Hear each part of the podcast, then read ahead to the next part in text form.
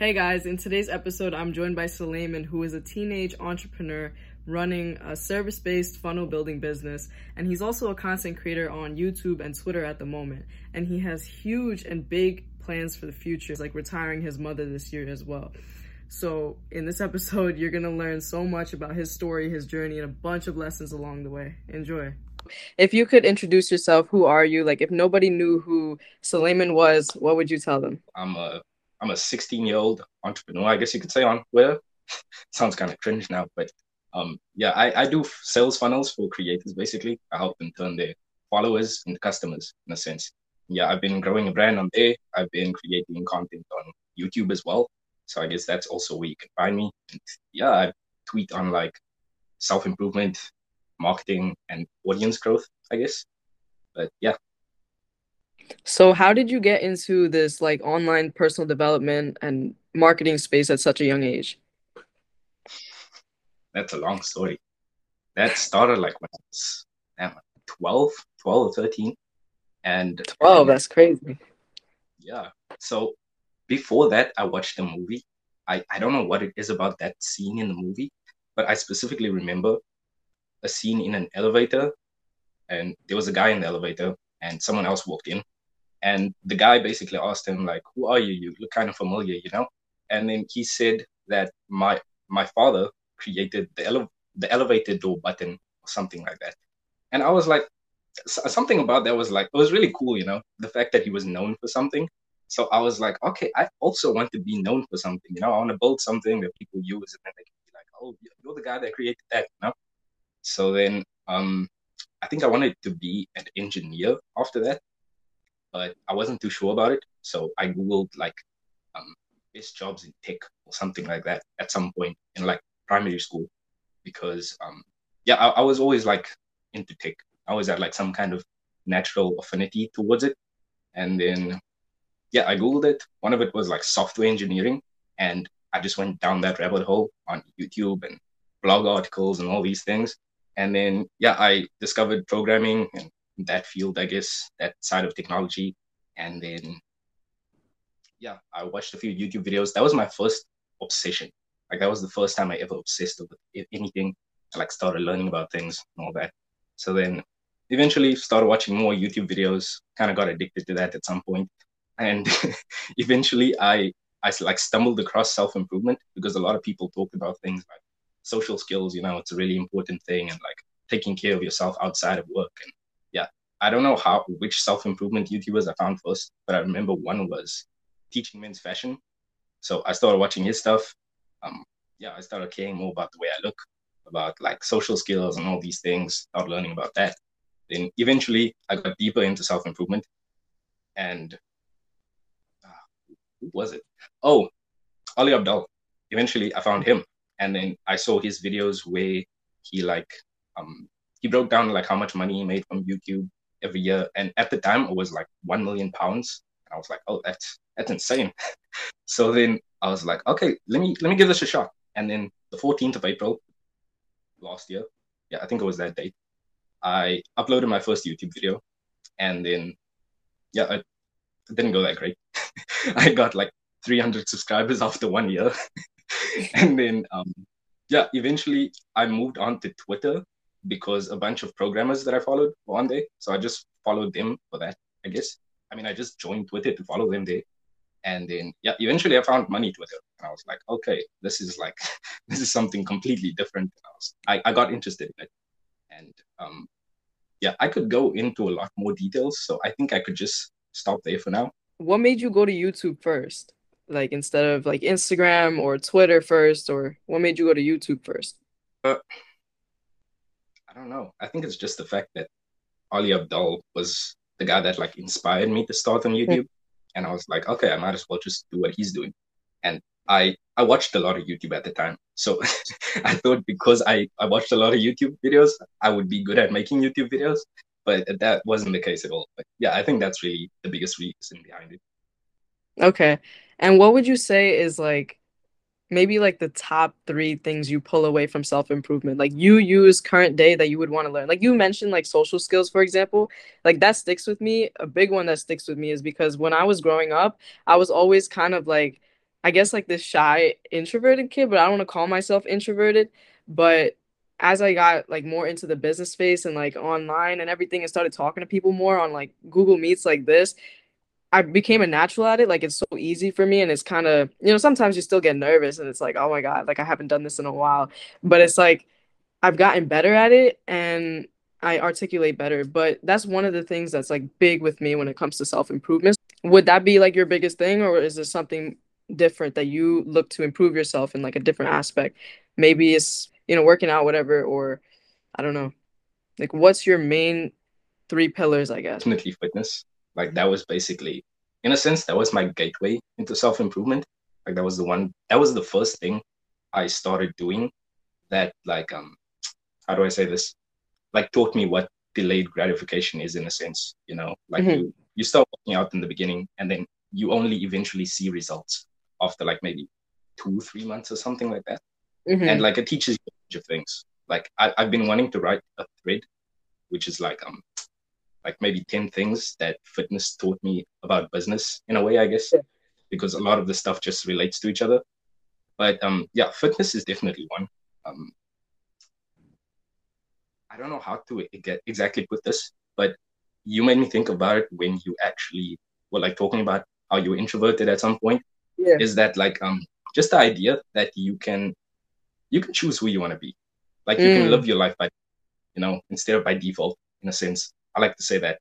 But um, I was also, like, I I don't want to say I had social anxiety, because I don't want to identify with that anymore. Yeah. But, like, I was socially awkward. yeah. I was socially awkward at a point. Like, if I had to do this a year ago, it wouldn't have gone as smooth as it's going now. But uh, yeah, that's, that's like the one thing, I guess, that you can, like, you can choose who you want to be and, like, what traits you want and all that, because you basically just need to, um, you can, like, write down what your ideal self would be like, for example, and then you can basically just live your life in accordance to that person, to, like, what they would do, you know? Um, so yeah, that's the one thing. I think just striving for growth in, like, all areas of your life, in a sense, mm-hmm. like holistic self-improvement. Um, so I, I think I posted a tweet on this today, but I basically said that, like, um, adopt the mindset of, if you, if I don't grow, I'll die, basically. And you'll basically succeed at anything in life, because, like, that's one of my, my biggest values, I guess, in life, just growing in any kind of way, because I don't ever want to be the person I was six months ago, in a sense. Like, I always want to have something that changes about me in a good way, in a positive way. So I guess that would be three of them. Not exactly sure if it's if it's good, no. but yeah. No, those are good. Those are good. Okay. Um, I definitely agree with you with the one thing. Like, I relate to when you said, like, if you were doing this one year ago, it would not go smooth. It would not go smoothly with me either, and we would probably be uh, stuttering and being awkward this entire call. Like, yeah. I remember um, the first podcast I probably had way back in twenty nineteen. Like, I had my own podcast. And I forced myself to record a podcast and start a podcast, not because I wanted to, but because I was so uncomfortable with doing it.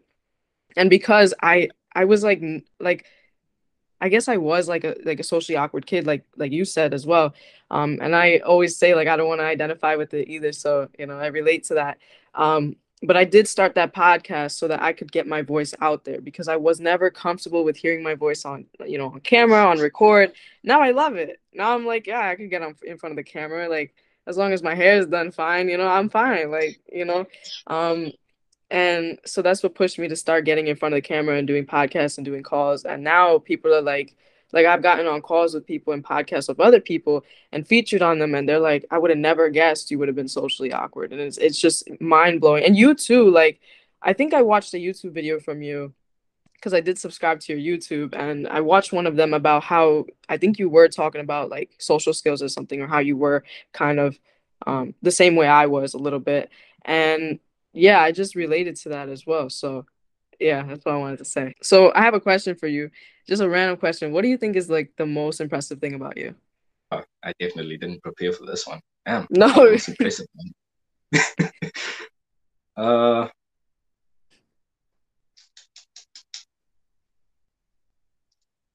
uh, I think the... Uh, the thing, I, I don't know if this is like the most impressive thing, but the thing I like about myself in a way um, mm-hmm. is that, how do I say this? I kind of, I have a habit of obsessing over something when I first start learning about it, like I said in the beginning.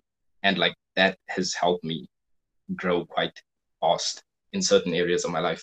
Like um, I would always have some kind of obsession throughout the year, like in different phases of the year. So like beginning of this year, maybe it would be fitness. And I would just go all in on that for like a few months. And then I would find some kind of way to sustainably integrate it in my life, I guess. So it's something that has helped me grow a lot. And like it's helped me like um, excel at certain things that I've done, that I do in a sense. Like um, coding, for example, like when I was, what, twelve, thirteen? I can't exactly remember when I started, but I know it was around that age range. And like people were always impressed that I knew how to code, but it was just because like it was something I did every day. And like I, I would literally, I would literally like um, download these coding tutorials, which are like thirty minutes to like an hour long. And I would literally like just watch it on my phone the whole time, like just watch people write code the entire time. And I thought that was so much fun. So I, that would be like somewhat impressive, I guess. Like, uh, yeah, I don't have that like big accomplishments in a sense, but yeah, yeah, I guess that would be it. Yeah, no, I like that because it's not like I'm looking for like this big accomplishment or anything. You being you and like your energy alone is something to be impressive, right? It's like that's impressive alone. Um, but yeah, you always talk about like retiring your mom and that's like your big goal. And so where did that goal come from? Like, why do you have such a passion for it? I mean, I understand because I'm kind of coming from a similar place, but yeah. w- like, where does the passion come from? Like, just tell me all about it. The biggest thing, of course, would be like that I've always been able to see that my mother would always go above and beyond for anything that I wanted, you know, like she would mm-hmm. always find a way to like get me to like buy me something for a school event, for, for example, or like if she sees that I want something that maybe like all my friends have, you know, she would always like find a way to just get it for me, even if she didn't really have the money for it. Um, yeah, I can just see like how much she like works on a daily basis, I guess, and like how much she sacrificed for me and all that. So that was always a big thing, I guess. And then another thing is, I guess, the job that she works. So that was like the, the biggest thing for me because I can like see it taking a toll on her health. So I just want to, to like get out of it as soon as possible, you know? So I, yeah, that's about really the biggest things about it, you know? Of course, because she is my mother, yeah. But that that's obviously. Yeah, that's that's very nice of you, and um, it shows like your character as well. Like whenever people say like you can see who someone is if they're like, oh, I'm trying to get rich for a Lamborghini versus oh, I'm trying to get rich to help the people around me. You know what I mean? Um, and that really shows the kind of person you are. So I don't even have to wish you good luck because I know you'll get there, and I know you'll be able to do that for your mother, and that's such a beautiful thing. So I have nothing but like positive energy and love for that. Um, but what's your plan to get her there? I know you're building on social media. I know you have a video on your YouTube about it. If you could talk real quick about what's your little blueprint to get yourself there. My plan, uh, my plan is what I would basically advise for anyone start that wants to like make money online, I guess, because I've been trying to do this for like literally four years. I spent four years trying to find out like the business, the perfect bus- business model to do this. So it's basically like starting a service-based business on uh, on social media. Most ideally, it would be uh, like a short form of social media that does short form content. So like TikTok, Twitter, um, Instagram Reels, I guess. And then, yeah, starting a service-based business on there. So like doing outreach. Yeah, you have to learn a high values, high value skill, of course. So yeah, um, for me, that was... I guess I started with web design because it made sense because I did web development, but then someone like a guy that mentors me, um, I don't pay for it, but like, he's just been helping me out a lot on Twitter. So he told me that web design isn't as valuable as like, um, I don't know. He said that web design or like landing pages, for example, aren't that valuable unless it's paired with something else like traffic, for example, or emails, videos, ads. So yeah, it would be like learning something, learning how to sell something. I think that would be like a big thing that you could do. Um, And then, yeah, doing a service-based business, making money from that while building your personal brand, and then building an audience of people that like you, that would buy something from you in the future. And then basically, I would, I'm gonna, I'm gonna create an agency eventually. So I'm gonna scale my my service-based business to an agency at some point, like maybe hire four or five people. I, I'm not sure exactly. And then I basically want to teach people how to do the same, like how to start the same business, how to grow on Twitter or YouTube, any kind of social media platform. And then, yeah, I would create like some kind of digital product to do so. So I don't know, like a, a membership or a course or something. And then, yeah, that's really about it. That's like what I can see happening for now. But like in terms of what will retire my mother, like um, initially it would be the service-based business. So mm-hmm. yeah, that's that's about it. That's cool. Yeah, I have the same. That's really what I recommend to a lot of people. And this is what a lot of people are doing. And you're very smart to have this blueprint laid out, because this is exactly what, like, if I had this clarity back in twenty twenty or twenty nineteen, I would have been quicker with what I'm doing. But that's exactly the blueprint, like, people should be following is, you know, you build an audience while you build some sort of business. You know, whether it's, you don't have to do a service-based business, but it's the easiest if you have no experience, because you'll learn from someone who knows how to do it. You'll, you can buy a course, a program. You can even consume like people's free content and be successful with it. Um, and that's what Twitter is so beautiful for. So you can learn all those skills. You have all those skills handy. Go get one or two clients. And even if you don't get them for paid, you get them for free. You gain that skill even more. You get a testimonial. And then you could build that service-based business, and you can charge, you know, hefty amounts. If you, like I said, like you said, not only do you need a skill, but you need something like a, a metric. I consider it a metric um, that you that a customer is paying for to get a, you know, a result on, for their business. And then from there, as you're building your personal brand, you, you know, sell some sort of digital product or something, and you build in public too, which is so beautiful, because you build in public, people are saying, okay, you can do it, I can do it too. And then you show them the vehicle to get them there, which is your course, your ebook, your product, your program, whatever it is. So yeah, you're very smart for having that in place. The thing I was actually like planning on doing eventually, which I might like transition into at some point, is consulting. And I know that's something that you do. And yeah. that, that was actually something I wanted to ask you about at some point. Like, that's why I wanted to originally D M you. But mm-hmm. like, I don't know, something, I didn't like the idea of that for some reason. Because I, I don't know, like, okay, I remember following you for the first time. And I was like, mm-hmm. okay, I want to D M her, but like, I don't know what exactly. But like, I've never had this problem before. And I was, I thought about it for a while. And I was like, okay, it's because I didn't want to come off as like a follower in a sense, you yeah. know?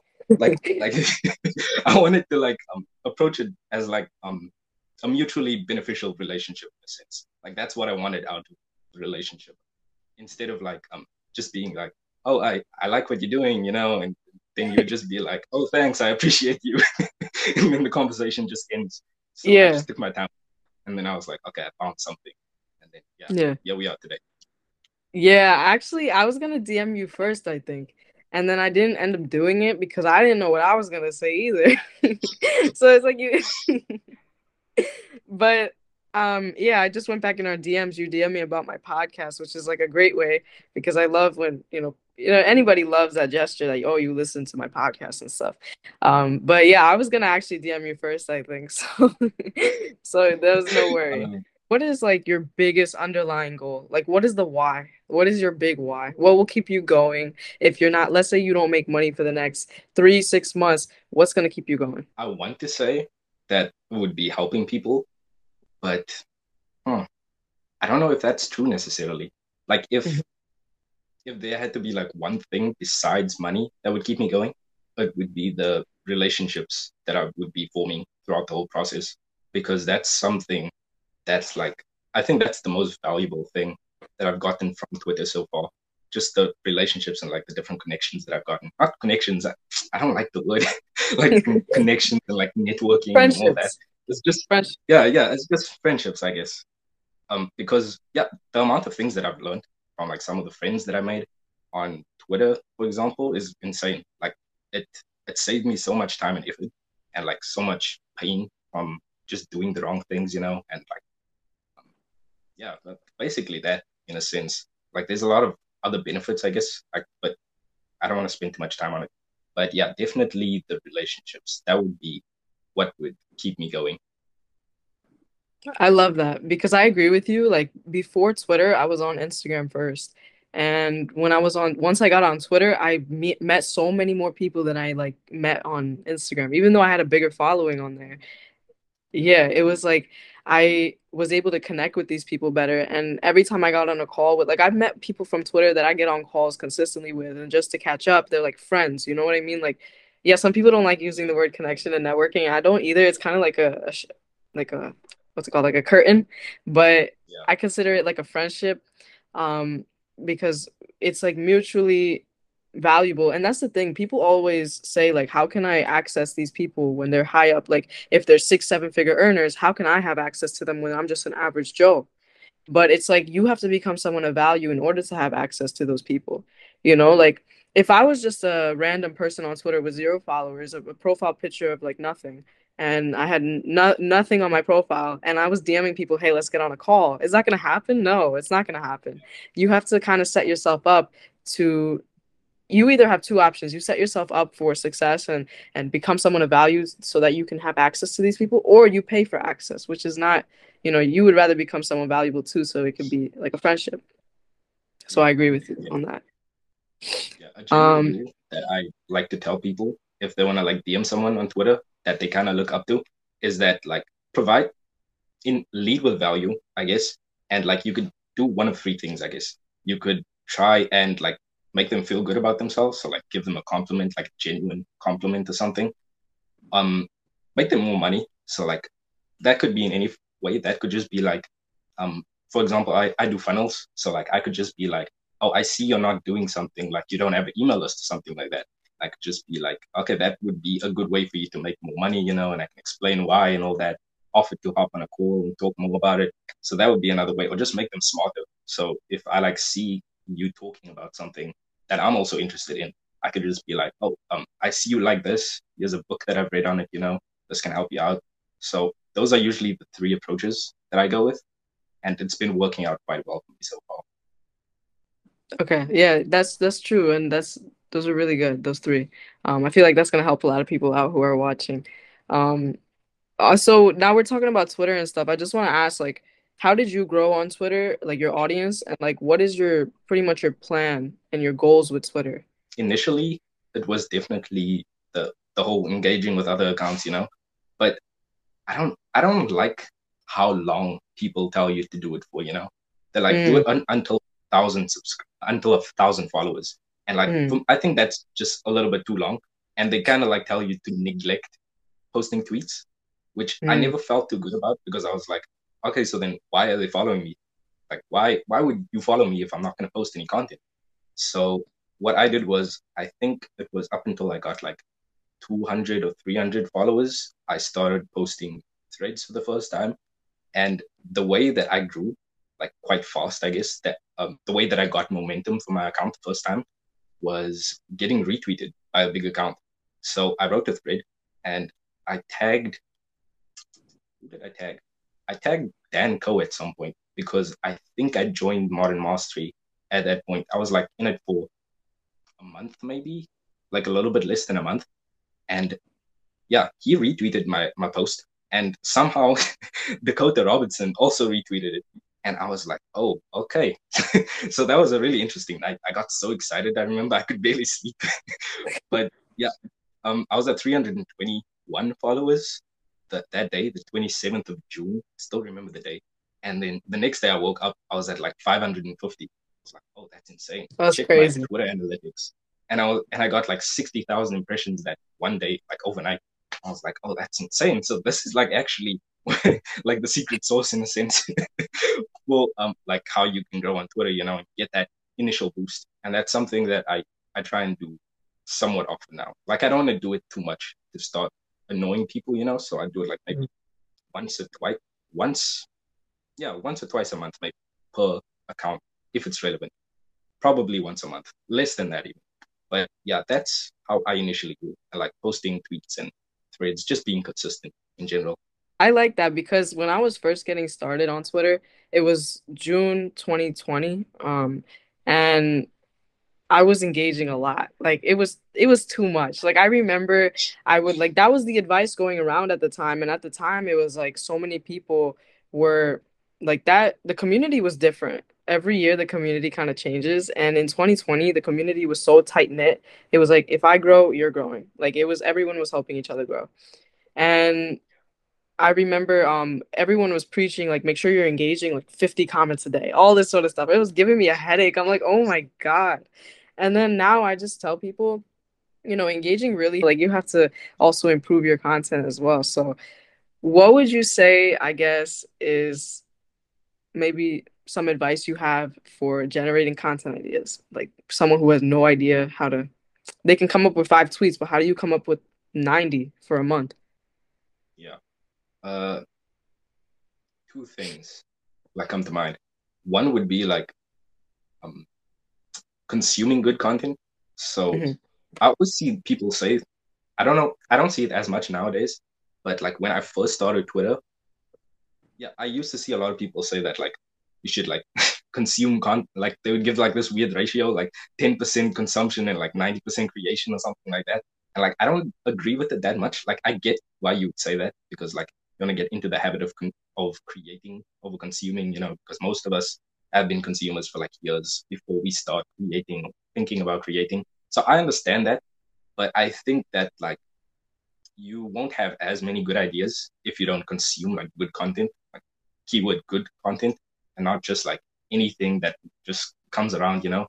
Um, I remember learning this from Dan Koe the first time, and the the concept, I don't know if he called it this, but it's basically like targeted content consumption in a sense. So like um, what I would do is every week, I would just like pick one topic that I want to learn a lot about. Or I want to write like a few threads or tweets about, like, um, let's say this week would be copywriting, for example.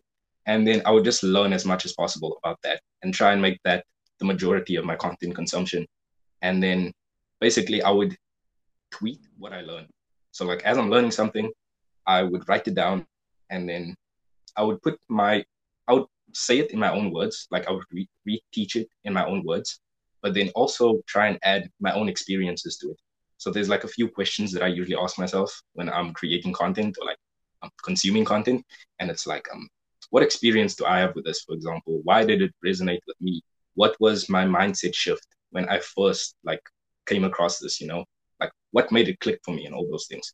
So then I write it down like that. And then basically that, and then trying to say that in a bunch of different ways. So like you could turn something, you can turn one thread into like a tweet, into like a listicle tweet or something like that. And then turn the listicle tweet, like the idea behind it, into a one-liner, for example, then turn the one-liner into like a comparison or something. So those two things really, the, the content consumption and then teaching what you learn, like as you learn it basically. And then yeah, also trying to say one thing in a bunch of different ways. So, mm-hmm. Yeah, I think that's about it.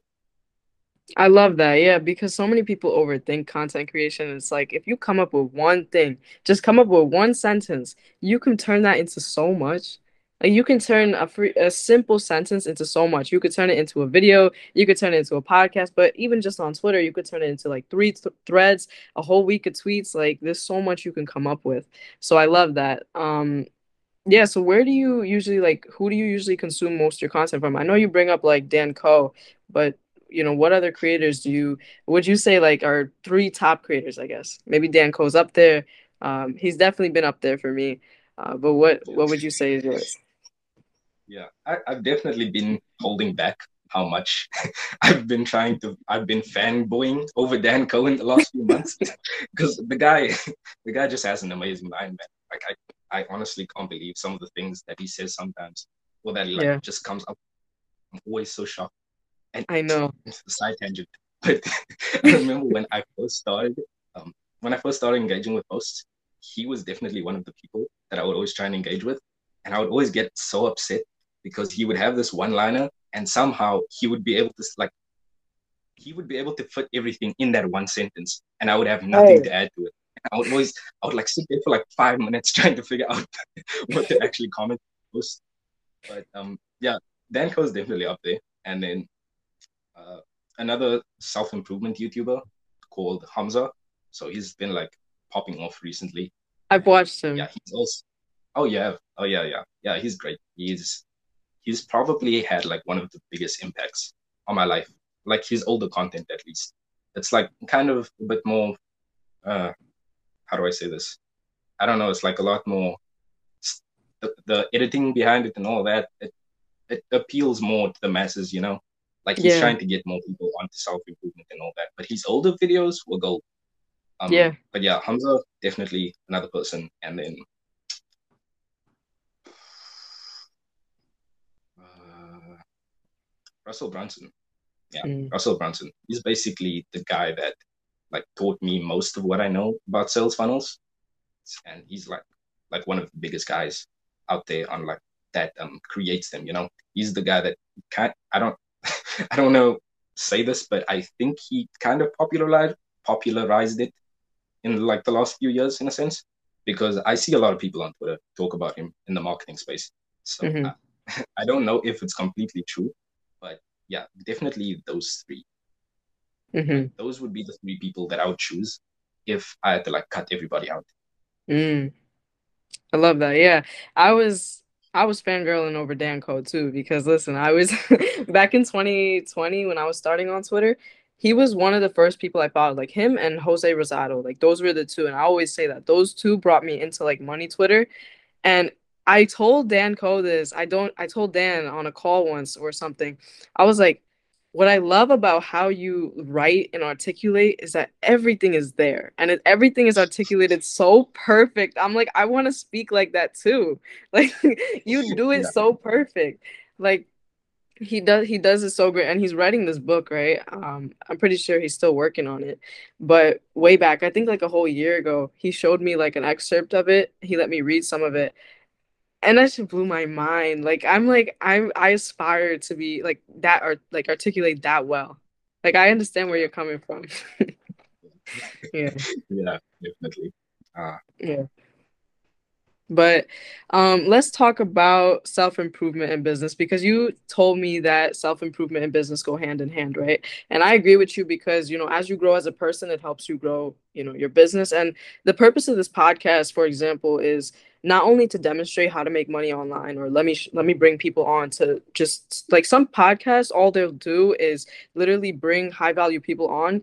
And I've, you know, people have done this to me where they'll bring me on and then just suck everything out of me, where it's like, you know, how do you do this? How do you do that? Like, it's a cons- like a consultation or something. I'm like, damn, like I'm here for one conversation.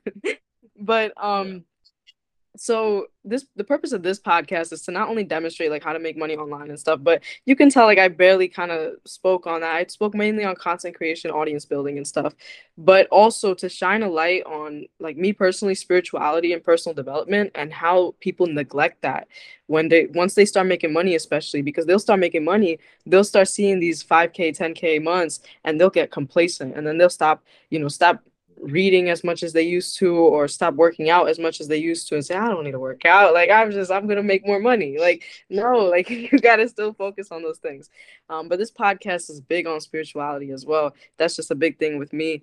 Um, but yeah, so what would you say about that? How does self-improvement and business go hand in hand in your philosophy? Mm, a way I would put it is that I think either one of them would be like the bottleneck for your your potential in a sense. So like if you only do business, for example, then you would be missing out on a lot of growth if you didn't um, do some self-improvement things, at least like fitness, for example, or um, just learning more things about like certain philosophies maybe, or like um, mindsets and all that. So hmm, I... It's so difficult. Yeah, that that's basically like the way I like to think about it. Because, for example, if if you don't work out and you have a business, you would be missing out on like a lot of extra energy in a sense, because mm. working out does usually like energize you a bit more, for some people at least. Um, and then that would like improve your work capacity for the day, like improve your focus. If your diet isn't checked, you would also not have as much brain fog, you know, because yeah, you're just eating better foods and like you feel good about it. And when you feel... I, yeah, another thing I really like is the placebo effect. So like that's something I've been getting really into recently. And basically like if you if you know that you're doing yourself good in a sense, you'll start to feel good, even if like the even if the things that you're doing aren't that effective, mm-hmm. it'll still have like a good effect on you in a sense, just because you think that it's having like a good impact on you. So that's like the the one thing, I guess. Um, I don't know how to answer this question. No, uh, this is just like the things that are coming to my mind. No, you're uh, good. But yeah. yeah, oh yeah, and then like another example with business and self-improvement, for example, would be, uh, let's say you start like a similar business that we do. This is the only example I can come to now. But yeah. Then you would get access to like more high-value people in a sense, and then you could basically like leverage their experiences, their knowledge. You could use money to like get into certain places that you otherwise wouldn't be able to if you were um if you didn't have like the financial resources for it. So uh because that did play a big part in my self-improvement, just surrounding myself with people that um, actually like push me forward, that actually kind of like force me to grow in a sense. And that could just be content creators for you. Like it doesn't necessarily need to be real people, but I do think that like also having a balance between both of them is an important thing, because they could like push you in different, in different um ways, in different aspects of your life. So yeah, not sure if that completely answers your question yet, but that's that's what came to mind, I guess. No, it answered my question. Um, and I like the placebo effect. I didn't know that's what it was called, but I think I read something before, or I watched this video, and it was like, wait, I just have to ask a question though first. Is like, isn't the placebo effect, can it go the other way too, where it's like if you're speaking negative things and you think like it's bad for you, it's going to be even worse, right? So yeah, so pretty much what the study showed was they had like these two groups of people, and they gave both groups a milkshake, and they were both the same type of milkshake. There was no, you you you've heard of this? Yeah. yeah. Yeah. So they gave both groups the same milkshake, and pretty much they told one group, this milkshake is, you know, normal. They, or like they didn't tell the group something, I forget, but they pretty much gave the one group, like group A, a milkshake, and they told them it was a normal milkshake or that it was healthy or something. I don't know. And the second group, they emphasized how it's, Uh, what was it? I don't really remember too much, but it maybe it was high in sugar, or it's just a, a fatty milkshake, I guess. And so group A, nothing really happened to them when they drank it, but group B, their sugar spiked, and like I think they might have gained a pound or something. I don't really remember too much about the actual the actual results, but the pretty much the general idea is that if you really believe something is negative, or if you know whatever it is, like whatever you believe, your thoughts become your reality. And that's what's so important to keep in mind, is to be intentional about your thoughts too, because this is some general like platitude shit that people talk about on Twitter, like, you know, be aware of what you're speaking to yourself and stuff, but it's so important because if it weren't for like every morning, like let's say you tell yourself you believe in yourself or you're confident in yourself, then how would you be able to go out and pitch people your service? Or how would you be able to go out and be able to teach people things on Twitter? Like it's that sort of stuff. And it's like, you have to be able to speak to yourself positively, because we're wired to be pessimists. We're wired in this world to be pessimists. Most people are pessimists or realists. And I believe in optimism. I believe that no matter what, everything works out for the good. Even if it's like not good, it still works out for the better and how it's supposed to. Um, but that's pretty much what I believe in. I, I didn't know it was called the placebo effect. So thank you for bringing that up. Oh, yeah. But, um, oh, one thing was like something that my friend kind of talked about once. And I was like, okay, yeah, that actually makes sense. Because he was like, um, an example I would like I, I like to use is that like you wouldn't re- you wouldn't win a, a race, for example, by like thinking I don't want to lose. You'd just be mm-hmm. like, okay, I'm gonna win this, you know. So like that mindset shift alone could like drastically improve the your results and like your chances of success, I guess, because you're trying your. This makes me think of like something that Dan Koe was talking about, like um, in his like his last video, like um how to master your focus or something. And he was like, you you basically need to like set an intention for something, I guess, and then try and then direct all of your energy towards it, in a sense. And then you would manifest that result by like mm-hmm. focusing, by like, I don't want to say narrowing your focus, but like intentionally going towards that thing, you know? Mm-hmm. So yeah, that, that was the one thing. I can't remember what the other thing is, but yeah, yeah, you can go on. Okay. Yeah, no, that's really cool. Um, because like a lot of people talk about like manifestation and stuff, and it's like this current day, like especially these teenagers and stuff, they're like, oh my God, I see four four four, I manifest a great life. Like that doesn't, that doesn't do anything. Um, but I'm glad you understand what a real ma- like meaning of manifestation is, and you know, you need to put work behind it. You need to be intentional about everything you do. Um, but yeah, I also want to talk about limiting beliefs real quick. Like, what are some limiting beliefs you think you've experienced in the past, and how have you gotten over it? Definitely the biggest one was my age, of course, like when I was trying to start my online business. So I like basically thought that people wouldn't take me seriously or like trust me with their business because I was like a teenager basically. And then eventually, like I just kind of took a leap of faith, you know, I just went into it and then just saw what was going to happen. I just tried it. Because, I mean, the, the what do you call it? Uh, it like the, ah, the impact of it isn't that bad, you know? Like, um, damn, there's a, there's a certain word I'm looking for right now.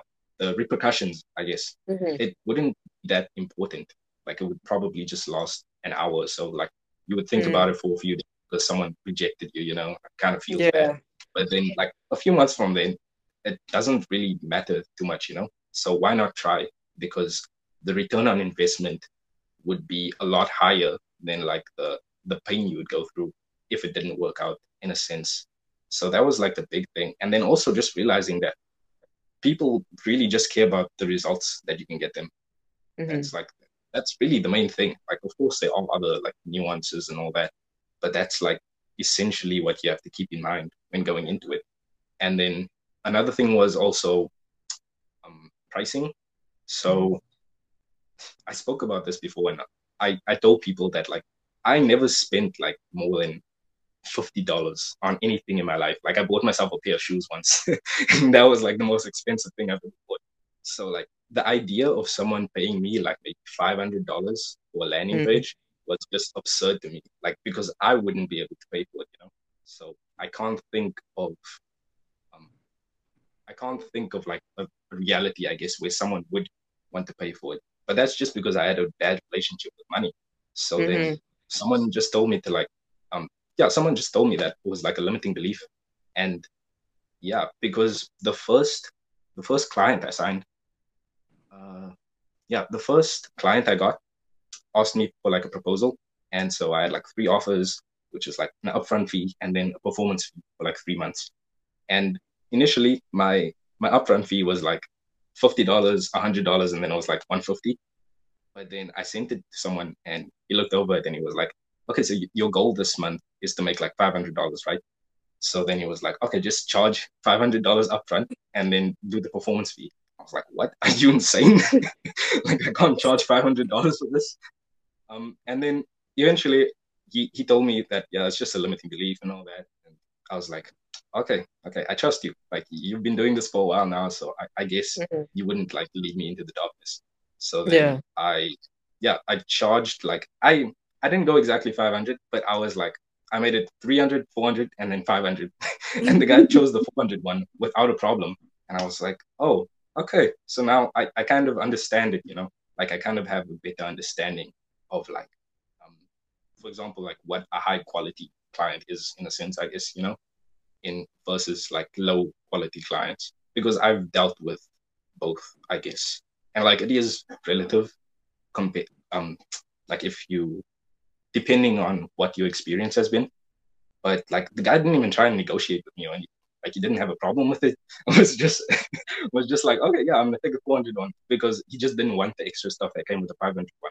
And one of the biggest reasons why I didn't want to charge that much was because he was like quite new. He was like a new starter. Mm-hmm.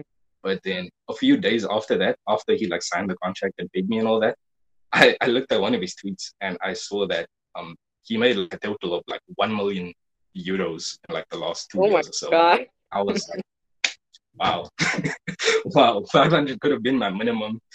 But yeah, uh, yeah, it was a good learning experience though. It like really changed my perspective on like money and just what people are willing to pay, you know, all of that things.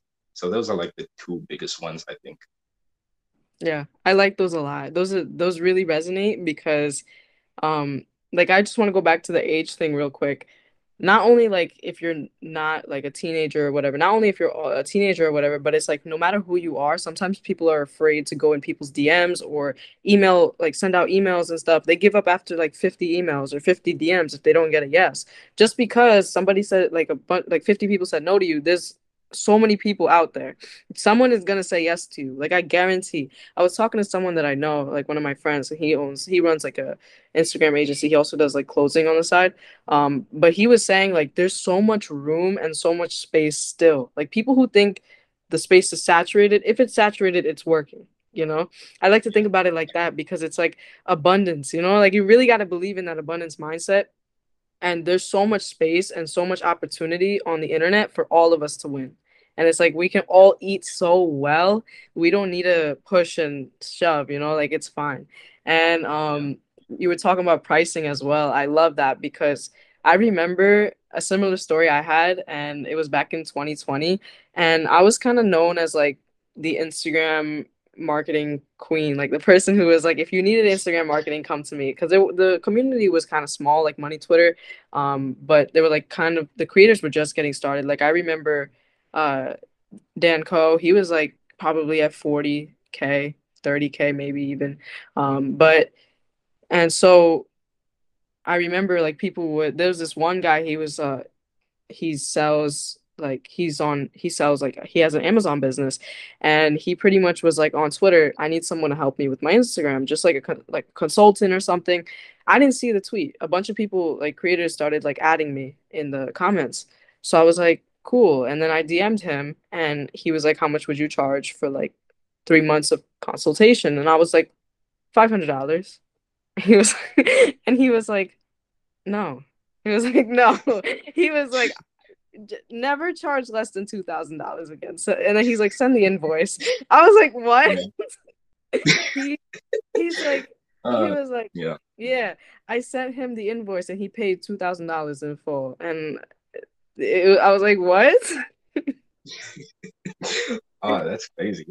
Yeah, I, yeah, I like the fact that a lot of like the, the entrepreneurs, especially in the money Twitter space, are like, they're really nice in that sense, especially with mm-hmm. us younger people, because they're like kind of looking out for us in a sense, instead of like taking advantage of the fact that we are younger and like less experienced. Like I, I kind of had a similar experience where I like, I did like a bad calculation while I was trying to figure out like how much money I could possibly make this one guy, and like um, how much he would, I would like get from that. And then eventually he was like, oh, no, no, you're like missing something. Like, you're not doing it right. And then he was like, you're actually going to get like three thousand dollars more from this. And he was like, I just made you three thousand dollars. Say thank you. I was like, yeah, okay, that that's cool. That's cool. I, I like people like that. Yeah. It's like, you don't, you're not afraid to share the value. And it's like, you know, that's why a lot of people who get into the space now, and like I'm still super young, like I'm only seventeen, but it's like even if I see like a fourteen year old or like a fifteen year old, sixteen or whatever, it's like I'm gonna give you the advice I wish I had. I'm gonna give you the advice that other creators gave me that I wish I had sooner, because it's like I want you to win too, because there's so much space. And the reason I'm like interviewing like or like getting on podcasts with like teenagers first, like to get back into this, like you you're the first person on here back, um it's because I want to connect with people who are super young and motivated and driven. And not only that, but you show the world that the world is kind of in a, like we're being innovative. Like you don't have to go to school and become a doctor or get a job or like go to college or whatever um to be successful. Like you can find opportunities on the internet, and look what these people are building. Look what these kids are building. Like there are kids building clothing brands and um, all these different types of businesses. Like what you're doing is so cool as well. And it's like someone like even younger than you might get inspired by that. And they might see this video. Let's say a thirteen year old is watching this video right now, and they feel inspired. Hey, look at the, look at these two teens. They're like a couple years older than me, um, but they're doing what I could do, like, this is possible. And then you never know who's watching, and they'll feel inspired to make a move. And it's like, you know, I, I heard this one quote by one of my clients, and he was like, you may not change the entire world, or you may not impact everyone in the entire world, but you will spark a mind that will. And it's like, that's what I'm trying to do too. Yeah. So yeah. Yeah. Yeah. Something I, I tweeted about once was that um, I basically like just asked, you know how sometimes you just hear something, you've heard something a thousand times, but then there's just that one person that says something in a certain way that makes it click with, with you for mm-hmm. the first time. Like, okay, so you could be that person for someone else, you know, yeah. because of your unique experiences, your personalities, beliefs, opinions, and all those things. So like, that's, that's reason enough to start content creation. Because yeah. one of my favorite messages that I get from followers is like from, from teenagers most of the time, but sometimes even adults. And they're like, you know, like, I really, I'm really inspired by like what you're doing and all that, like inspired me to do the same. And then I see them like starting to create content a few days after that. I'm just like, wow, that's, that's crazy. Yeah. That's also why I like being so transparent online with like, for example, how much money I'm making and mm-hmm. um, my age, like all of these different things, some of the problems that I deal with, how I'm solving them, because it helped me a lot while I was initially learning about it, you know, and that's what inspired me to start, for example. Like a, a, big, a really big inspiration of mine is Iman Gadzhi, because mm-hmm. he's, he, oh my, I can't believe how similar he is to me. Like his story and his, his personality, not his personality, but like certain traits about him, so similar to me. And yeah, just watching like a bunch of his videos, like learning about his backstory and all that always motivates me. It like always puts me in the right mindset to just like start working, you know, just be focused and all that and start working on my business. So yeah, that's, yeah. that's really cool. Yeah, that is super cool. And um, I agree with you with Iman Gadzhi. He was the first guy I started watching. Like, that was the first course I ever bought, was a course from him. And that's how I got into it in twenty nineteen. I was a fourteen-year-old that knew nothing about Facebook ads, yet I was still calling these random gym owners and being like, do you want Facebook ads done for you? I remember I was like, I didn't even know how to run a Facebook ad. And I just started doing cold calls and just getting myself out there. Like, that was... I just remember that. Um, but also, I just want to say something real quick before we like start getting on the close off and I ask you a few more questions. Um, is you have that the thing about transparency and being authentic is so amazing and so beautiful, because it's like people, some people are afraid to put themselves out there. They're they would never get on this podcast with me. They would not speak. Sometimes, sometimes I feel like nervous to get on calls and stuff like that. But it's like, what, what is the R O I of this? Like, someone is gonna feel an impact from this. Like, you should not be, it's almost selfish to hold it back just because you feel like your hair isn't done right, or the lighting isn't good, or you stuttered a little too much, so let me not publish this, or, you know, whatever it is, someone is going to feel inspired. I would be selfish to hold that back, you know? So I agree with you on that. Um, but I have a question. So would you have seen yourself three years ago in this position, like where you are right now, what you're doing? Absolutely no way.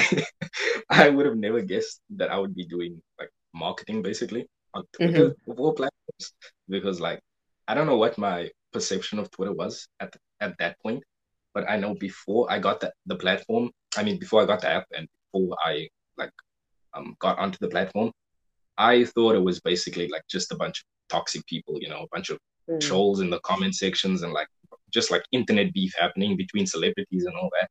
But then I was so shocked when I actually saw how nice and supportive people were on Money Twitter specifically. Like that's, yeah. that's really the only community that I have like good experience with, like self-improvement Twitter, I guess. But like, I kind of consider it all the same. Um, it's all the same. Yeah. But yeah, uh, I don't think so. Like content creation. Yes, because I've been wanting to do it since I was like twelve. But mm. just a bunch of limiting beliefs again. Didn't think people were going to take me seriously or like think or like, like um take my advice seriously. I, I still think the same thing actually. Sometimes like when I when I want to like tweet or write a thread on like specific um self improvement or like kind of like life advice things, because a lot of my audience are like adults, and in my head I'm just like, what if they just think that like, who's a sixteen year old kid?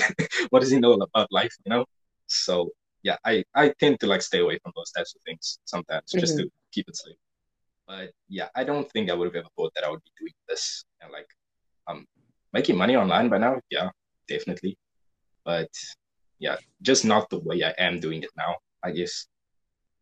Okay. So where do you see yourself five years from now? Because I want you to be able to like look back at this five years from now and be like, oh, okay, damn. uh, yeah, five years. Like make this a note to your future self, like a video note to your future self. This is where I see myself. Five years from now, um, I would probably have traveled to most of the places that I've been wanting to travel to for a while now. I would, I think I'd be at a point where making more money wouldn't make me happier per se, you know? Like I always hear people say that like once you get to like ten K a month, things don't really get that much better in terms of your happiness, you know? So mm-hmm. I'm, I, I plan on making it by like end of the year, maybe next year, something mm-hmm. like that. Because yeah, so, someone just told me that. I was so shocked. I was like, I, I thought I was going to like achieve that in like a year from now. But he was like, nah, nah, if you get like one or two testimonials, like good testimonials, you could get yeah. like that easily at the end of the year. And I was like, oh, that's, that's insane. So um, yeah, definitely that. I would, I would have a bunch of good friends by then, like friends that I can look up to in certain aspects of my life, friends that would like, um, that I would be really close to and that I would be growing with. In a sense, mm-hmm. uh, social media wise, I wouldn't want to like put a certain follower count on it because I, I don't know what my plans are with social media, like how many platforms I would be on, for example, and, like which ones I would like want to take to certain levels, I guess. But Twitter, definitely over one hundred K. That's just an arbitrary number, I guess. And yeah. uh, making a disgusting amount of money. my my family needs to think that I'm doing something illegal. That's like the, the main goal, I guess. And yeah, I, I just want to like, I just want to be able to look back at like this point, for example, and just feel grateful for myself in this position. I want to feel grateful for my younger self for like all the work that he put in for me at that point, you know? Yeah, I'm probably gonna get emotional while I watch this five years from now. But yeah, that's about it. Yeah, I like that. It's like when Hamza says like it's actually kind of like self-love if you're, you know, do it putting in the work for your future self, because your future self's gonna look back and be like, I love you so much, like thank you for doing that for me. So yeah, I love that. That's beautiful. So I, before I let you go, what are some like parting words of wisdom you would give to your audience, my audience, people who are listening? You know the kind of people who are listening to this. So what would you give to them? Yeah. Uh, one thing, especially if you're going to be creating content, but just in general, I guess, is it's kind of a cliche, I guess, but just be authentic, you know, like just share what you're going through, you know, like share whatever problems you have or have had at some point, share how you solve them, just be yourself. And oh my god! Oh my goodness! I can't believe I'm saying this. Be yourself, but um, yeah, basically, because you're gonna attract people that are somewhat similar to you, you know, and those are like the, the best type of audience mm. to have, in a sense, because they'll be able to relate to a lot that you're saying. They'll be able to resonate with a lot that you're saying, and you'll be able to impact them on a larger scale than you would like other people, I guess. And yeah, just keep at it. Like, if I genuinely believe that if you like just keep doing something for long enough, um, and you keep learning about it, you know, you keep practicing and all that, you'll definitely reach success at some point. Because I remember doing this. I remember starting this a year ago, and I was like, "There's absolutely no way that I won't be making money next year." Like, there was never a doubt in my mind about it. And like, I, I think that played a big part in like why I. I started making money at this point, you know, even though there have been a bunch of struggles, you know, I didn't do it as fast as I would have liked at the point, at that point. But yeah, I just kept at it, kept learning, kept growing. And yeah, I, I genuinely think that if you just do those two things alone, you'll get success in like any aspect of your life. So those are really the, the two most important things. I love it. I love it. I agree with you. And it's like, no matter what, just stay consistent. And I love that you have a story behind, you know, everything that you've, you know, been teaching in this podcast. Like, you have a story behind everything. And it's like, it's because you've not only learned about it, but you've experienced it, and experience is like the best teacher. So I love that you've shared, you know, advice based off of your experience. So uh, where can people find you on social media, or like, where do you have anything to promote? On Twitter, um, at Suleiman underscore Bueta, um, on Twitter and Instagram. I don't really post on Instagram at the moment, but like, I'm actually, I was planning on watching your, uh, the, the video that you did on Modern Mastery with Dan Koe, yeah, about Instagram growth. So I'll, I'll get to that eventually. But yeah, yeah um, Instagram and Twitter. And then if you are a creator that like doesn't have a good conversion rate on their product or something like that, or you just want to get more inbound leads for your business, you can always hit me up. I can create you a funnel, get you more inbound leads, more clients, more product sales and all that. So yeah, those those are the two things really. Honestly, thank you so much for being on this podcast with me, because it's like the first episode that I had in a while. I honestly enjoyed it so much, and it's an honor to be like one of the first guests that are like back on the podcast again, I guess. And yeah, yeah. So that's all for this episode. If you enjoyed, please feel free to leave a like, leave a comment if you have anything to share. Uh, share this video, subscribe to the channel, and make sure you check out all of Suleiman's links in the description.